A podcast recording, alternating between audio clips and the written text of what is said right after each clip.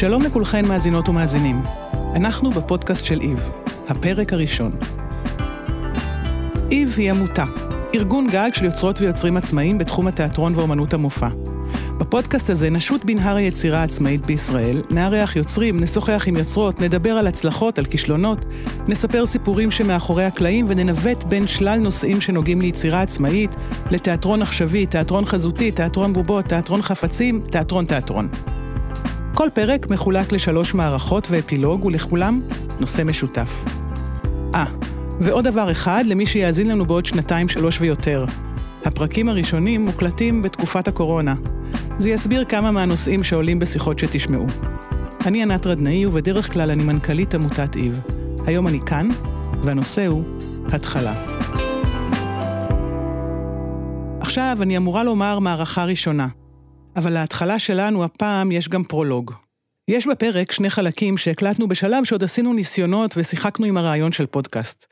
נסענו חבורה נלהבת לאולפן בבית אריאלה בתל אביב, וכמו שקורה לפעמים למתחילים, גילינו שהגענו אמנם לאולפן הקלטה, אבל שכחנו איזה פרט קטן וחשוב. שכחנו להביא מין דיסק כזה שדוחפים למכשיר ההקלטה, ובלעדיו אי אפשר להקליט.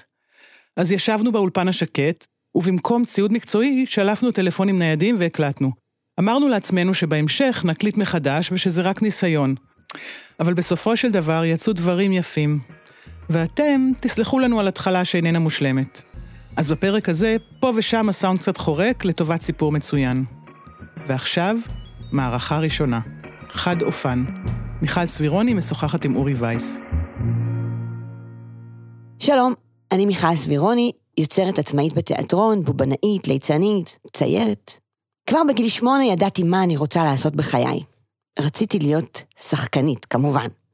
אבל איך, איך ילדה שגדלה בבית נורמטיבי, אי שם בכפר סבא של שנות ה-80, עם אבא מהנדס, אמא עובדת עירייה, אחות רשג"דית בצופים, כלב ו...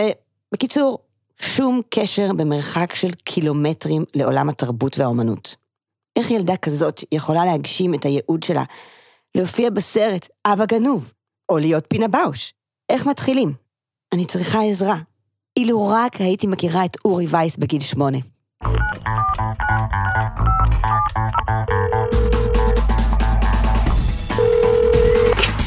שלום אורי וייס. מה העניינים מיכל? איזה כיף שהתקשרת. איזה יופי, גם לי ממש כיף אורי. רציתי לדבר איתך על משהו ממש אה, ספציפי. אה, מאוד מטריד אותי לדעת איך התחלת. הרי אתה אמן אה, קרקס, אמן רחוב, יוצר עצמאי, בתחום שלא היה ידוע כשאנחנו היינו ילדים, בעצם לא היה קיים בכלל.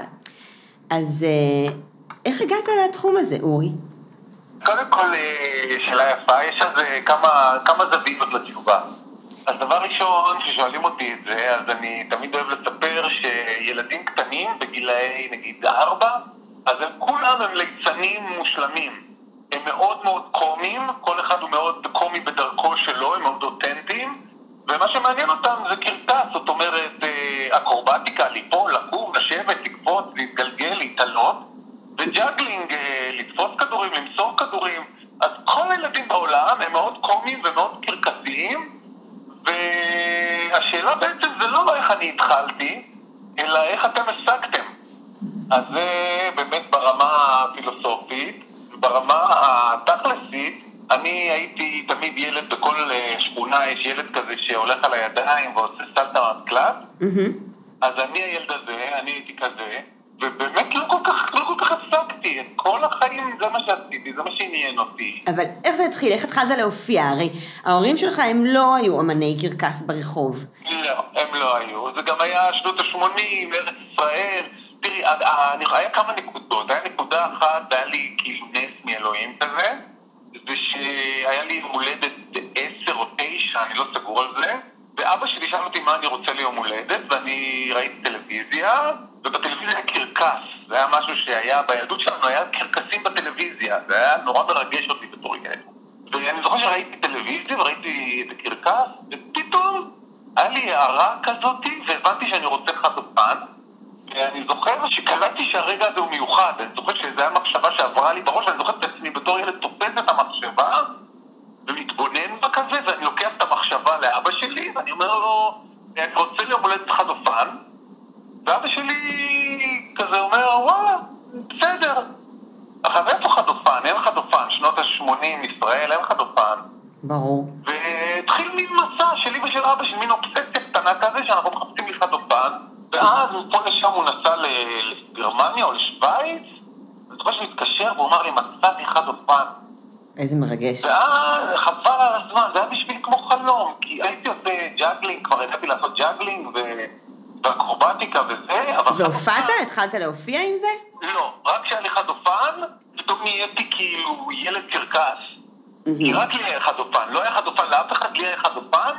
התהליך של הלמידה על החד אופן כל כך ריגש אותי. אני זוכר שכמו שאתה מריח איזה ריח של צעצוע מהילדות, ופתאום הכל זורק אותך חזרה לילדות, כן. אז החוויה שלה לנסוע על חד אופן, אני זוכר אותה בתור משהו שכאילו... אבל בוא תיקח אותי, אורי, בוא אם אתה יכול, תיקח אותי למופע הראשון שלך. מתי זה קרה?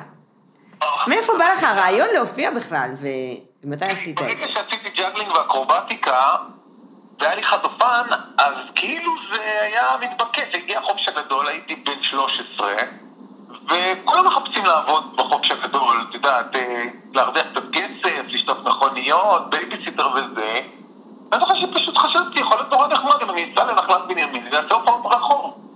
לתל אביב, לא חשבתי נחלת בנימין, כי לא היו הופעות. עדיין לא הייתה, בטח. אתה המצאת את זה. לא היה כלום.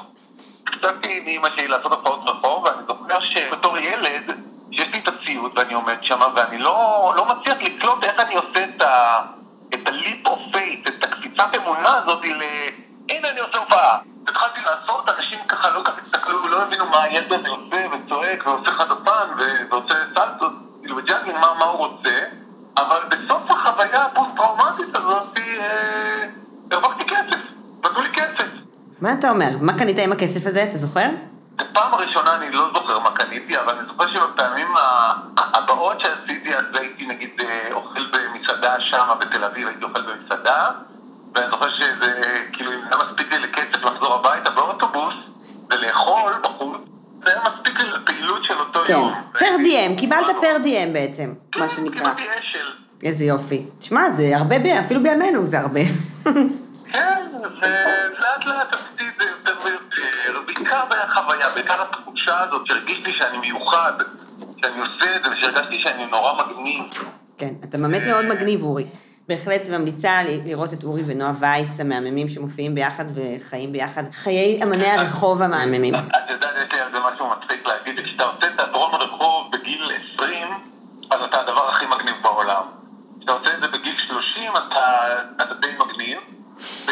40 אתה פתטי, ובגיל 50 אתה מגניב מחדש. השורדים.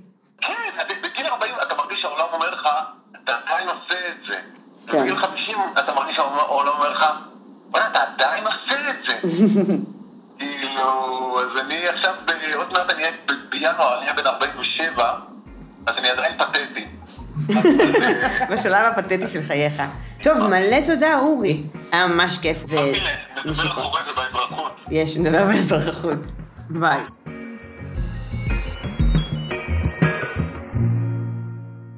מערכה שנייה, ימימה. חנה וזנה גרינוולד. לפני 15 שנים הייתה ההתחלה. אני בת 40, אימא לשלוש בנות, רעיה, יוצרת תיאטרון קהילתי כבר 25 שנה.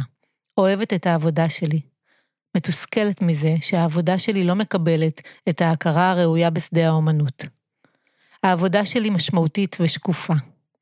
אני מתחבאת מאחורי קבוצות, מעודדת אותם לספר את סיפור חייהם על הבמה, מעודדת אותם לחשוף ולרפא את עצמם באמצעות התיאטרון. מספרת דרכם את הסיפור שלי, ונשארת בחשיכה. משבר גיל מודיע לי שזה לא מספיק ולא מספק. הוא מודיע לי שאני רוצה לממש. אני ממששת את המילה ממש, ומבינה שטבילת האש שלי עוברת ממש דרך הבית, דרך הגוף, דרך ההורים שבאו ממרוקו, דרך אבא קשה יום שחוזר בחמש בבוקר מעבודת הלילה, ודרך אימא שבמקום לקרוא את העיתון מנקה איתו את החלונות. אני פוגשת דולה, היא מורה לתיאטרון, קוראים לה אלונה פרץ והיא מזמינה אותי לפגוש את הילדה שהייתי.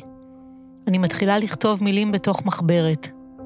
קוראים לי ימימה, אני ממציאה שם לילדה שהייתי ועושה את פעולת ההרחקה הראשונה. ימימה, כי בשם הזה יש מים, ואני רוצה להרגיש. ימימה, כי אני הבובה ימימה עם הרגליים העקומות. ימימה, כי נדמה שהיא כאן מימים ימימה. ימימה מבקשת ממני לספר את הסיפור שלה, שלי, שלנו. אני רוצה לספר, ובאותה עוצמה גם מתנגדת, מסרבת, בורחת, שוכחת אותה במגירה, מתעלמת ממנה.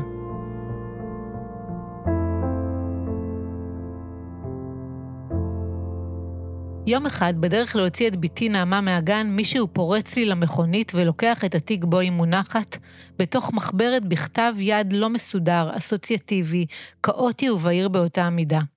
הפורץ לוקח ממני את הזיכרון, את ההתלבטות המייסרת של להיות או לא להיות. ברגע הראשון אני חשה הקלה ומסבירה לעצמי שיש כוח גדול ממני, והוא כנראה לא רוצה שאני אעשה את זה. ההורים בגן מזועזעים מזה שהטקסט שעמלתי עליו שנים נגנב, ושאין לי גיבוי. הם מתחלקים לצוותי חיפוש ויוצאים לחפש בחצרות שמסביב. השעה היא שעת ארבעים, והם מעלים בידם חרס. אל תתייאשי, אומר לי אריה, אבא מהגן, אנחנו נמצא את זה. אנחנו נתלה פתקים ונמצא את זה. אני עולה למכונית ונוסעת ברחוב צדדי קטן ברמת גן. ליד צפרדע ירוקה מלאה בעיתונים, מחכה לי התיק. אדום, שחור. אי אפשר לטעות בו. הוא שלי והוא כאן. אני עוצרת את המכונית ובידיים נרגשות אוספת אותו אליי. הכל מונח במקום. אני משתעשעת במחשבה שאפילו הגנב לא רצה בו. בטח קרא את הטקסט ואמר לעצמו, חיים כאלה לא תודה.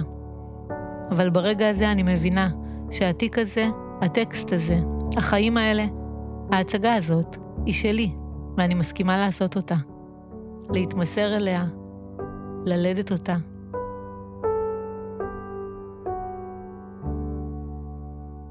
זמן קצר אחרי אני פוגשת את רותי קאנר, מורתי האהובה מימים ימימה, ואני מספרת לה בדחיל אורחים ושכתבתי טקסט, קוראים לו פאפה אג'ינה, והוא מספר על הילדה שהייתי.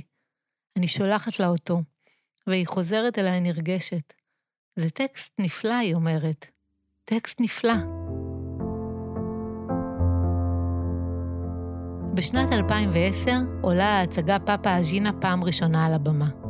אני כותבת, מביימת ומשחקת לראשונה עם עוד שישה שחקנים. מאז היא רצה מאות פעמים. פוגשת אלפי זוגות עיניים שנותנים לימים על לגעת בהם עם הסיפור שלה. אחרי פאפה אג'ינה ביימתי הצגות רבות, ואולי הכל נטוע במשפט שמסיים את ההצגה. השם שלי הוא ימימה, והמילה שאני הכי אוהבת היא... רגע! מערכה שלישית, גוף תאורה. אודי בן סעדיה משוחח עם מאי זרחי. במה להמתיק ימים אם לא בשירים, כתב פעם המשורר נתן זך, ואני מוסיף, אם לא בשירים, אז בהצגות או במחשבות על תיאטרון, או במחשבות על מה שיהיה כאן, כאשר שוב יהיה כאן תיאטרון, לי קוראים אודי בן סעדיה, ואני כותב בבמאי, ממה אתם מתחילים? היום נמצאת איתי מאי זרחי, כוריאוגרפית ופרפורמרית, שלום מאי. אהלן. אהלן, כיף להיות איתך פה, אז מאי, ממה את מתחילה? אתה מדבר באופן כללי או על עבודה ספציפית? שאת מתחילה לחשוב על יצירה, לא כשאת ניגשת למכולת, כן. יצירת תיאטרון, או יצירת מחול במקרה כן. שלך. כן, אז, אז בעצם היצירות שלי הן במין גבול בין מחול, כוריאוגרפיה, פרפורמנס. אני יוצרת עבודות גם אה, לחלל בימתי וגם אה, עבודות תלויות מקום. וממה אני מתחילה זה אחלה שאלה. אני חושבת שהרבה פעמים אני מתחילה מלזוז. פשוט בא בסטודיו, את נכנסת כן, לסטודיו? כן.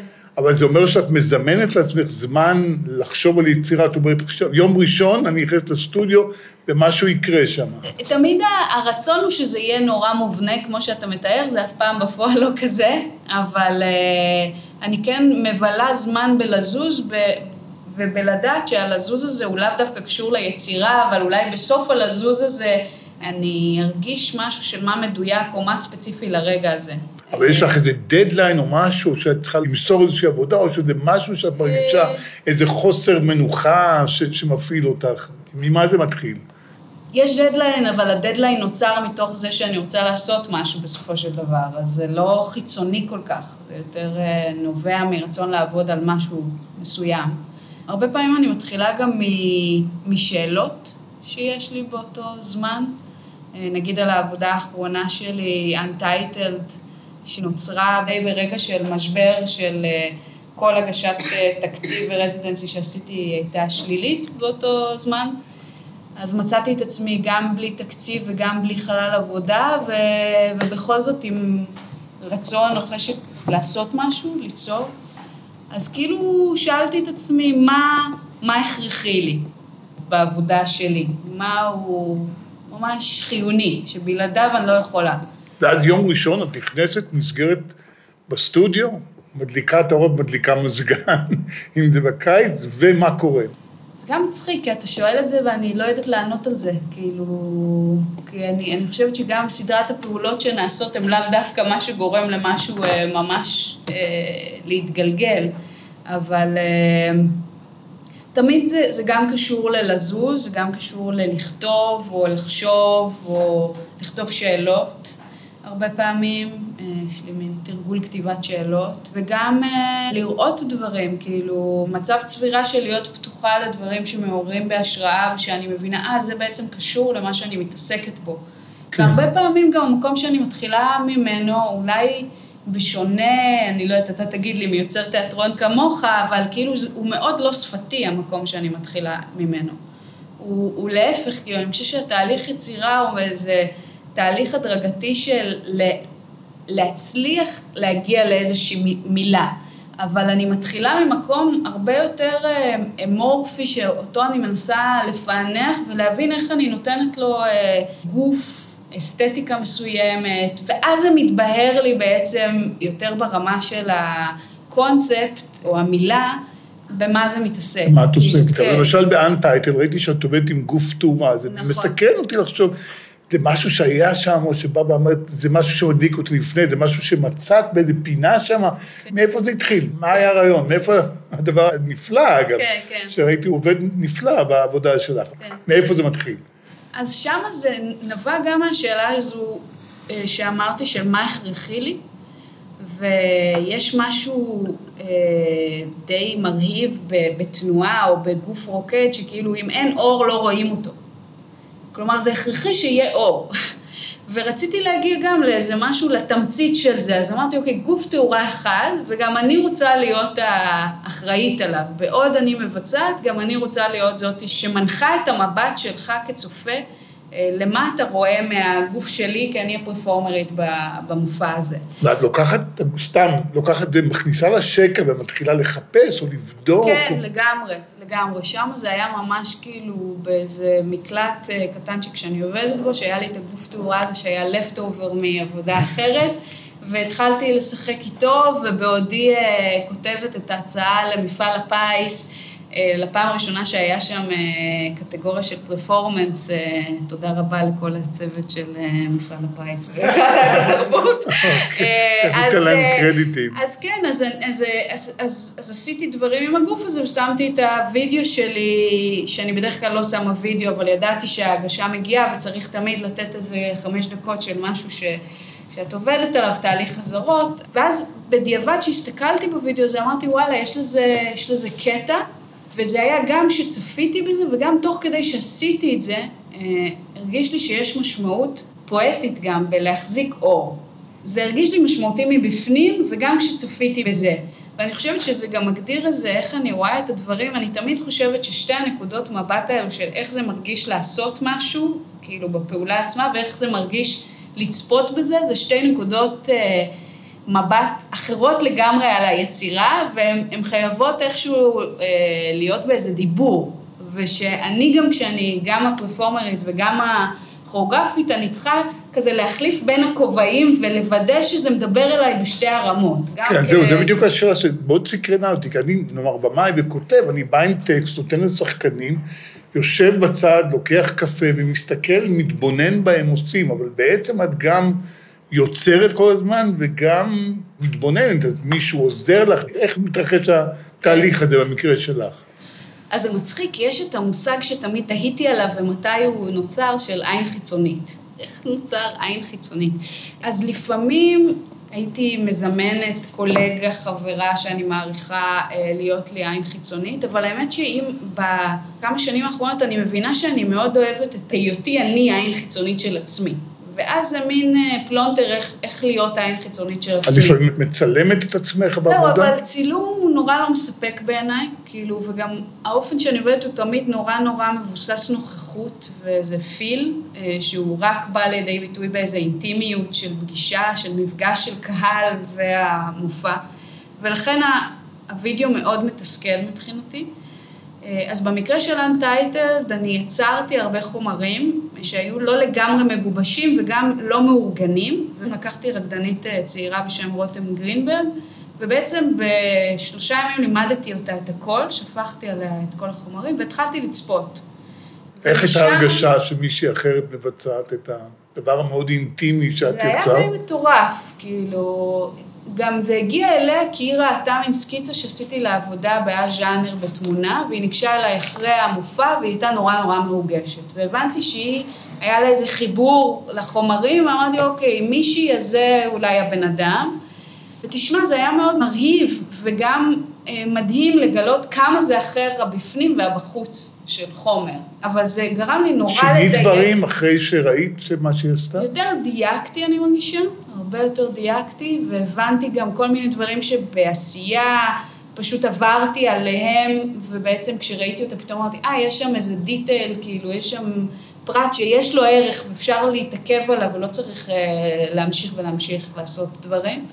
אז זה גם נתן מקום לפרטי, וגם מבחינת המהלך הכולל, זה ממש אפשר לבנות את הדרמטורגיה של, ה, של המופע, בזכות זה שראיתי אותה, וקצת כמו שטורפים קלפים, אמרתי, זה אחרי זה, לא, זה לפני זה, לא.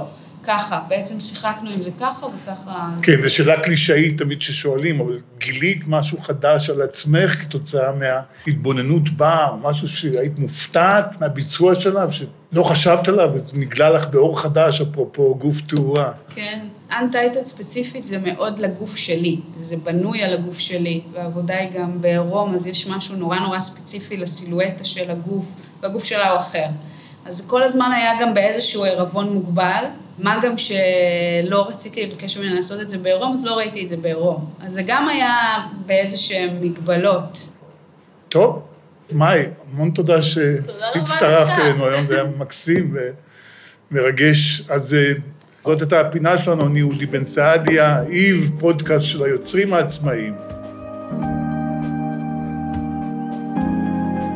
אפילוג שאלנו את חברי איב, מה הדבר האחרון שהתחלתם?